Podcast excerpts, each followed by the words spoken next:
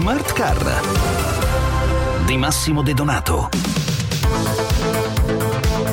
In queste settimane non si fa che parlare degli incentivi per il ricambio del nostro parco veicolare. La riforma per il 2024 ha raccolto consensi, ma molto si discute sui tempi di attuazione, anche perché nel frattempo sono già andati esauriti i bonus per le auto termiche della prima tornata, quella con le regole vecchie del 2023. Sono Massimo De Donato e stasera ne parliamo in compagnia di Andrea Cardinali, direttore generale di UNRAE.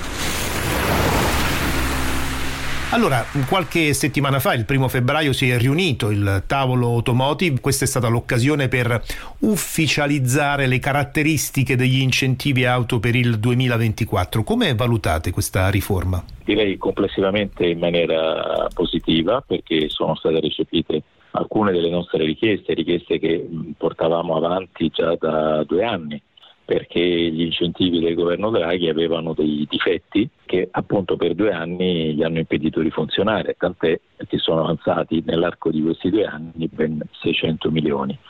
E di questi 600 milioni 340 sono stati riportati agli incentivi 2024, tant'è che quest'anno abbiamo una dotazione complessiva di 950 milioni che speriamo appunto possono essere sufficienti, certo, ad un ricambio Beh, interessante. Intanto, speriamo che intanto vengano spesi tutti e che eh, poi risultino sufficienti. Sono due, certo. due aspetti, diciamo, distinti. Ecco, veniamo proprio allora agli aspetti positivi di questa riforma. Quali sono per voi? Direi fondamentalmente due. Il primo è l'apertura integrale alle aziende che erano state escluse dal governo Draghi per poi introdurre eh, su nostra pressione, diciamo pressione della, dell'intera filiera automotive, esclusivamente il noleggio ma con bonus dimezzati e quindi adesso abbiamo finalmente l'apertura a quello che è in realtà il motore della transizione energetica, cioè appunto il mondo delle aziende con bonus eh, interi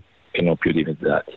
E l'altra è eh, invece proprio l'aumento di questi bonus eh, unitari per tutti, aziende e privati, con una, una idea intelligente che è quella di parametrare questi bonus alla anzianità di quello che viene rottamato, quindi eh, c'è una, dire, una progressione a scalare in base alla classe euro della vettura che viene rottamata, se viene rottamato qualche certo. cosa. Certo. Oh, questi gli aspetti positivi, ce ne sono alcuni negativi immagino. Ma l'aspetto fondamentalmente negativo è che si sta parlando di incentivi da mesi, non da settimane e questo ha generato ovviamente un clima di attesa che poi alla fine si è tradotto in una paralisi del mercato, paralisi che ancora non si è tradotta in immatricolazioni, eh, ma che si sta registrando ovviamente in termini di raccolta ordini, perché ovviamente avendo capito il consumatore che i nuovi incentivi saranno sostanzialmente migliori dei vecchi, e adesso dopo appunto l'annuncio del primo febbraio ne abbiamo la, l'evidenza. Quindi adesso c'è attesa per quando come dire, dovranno essere operativi questi incentivi, quando saranno certo. operativi?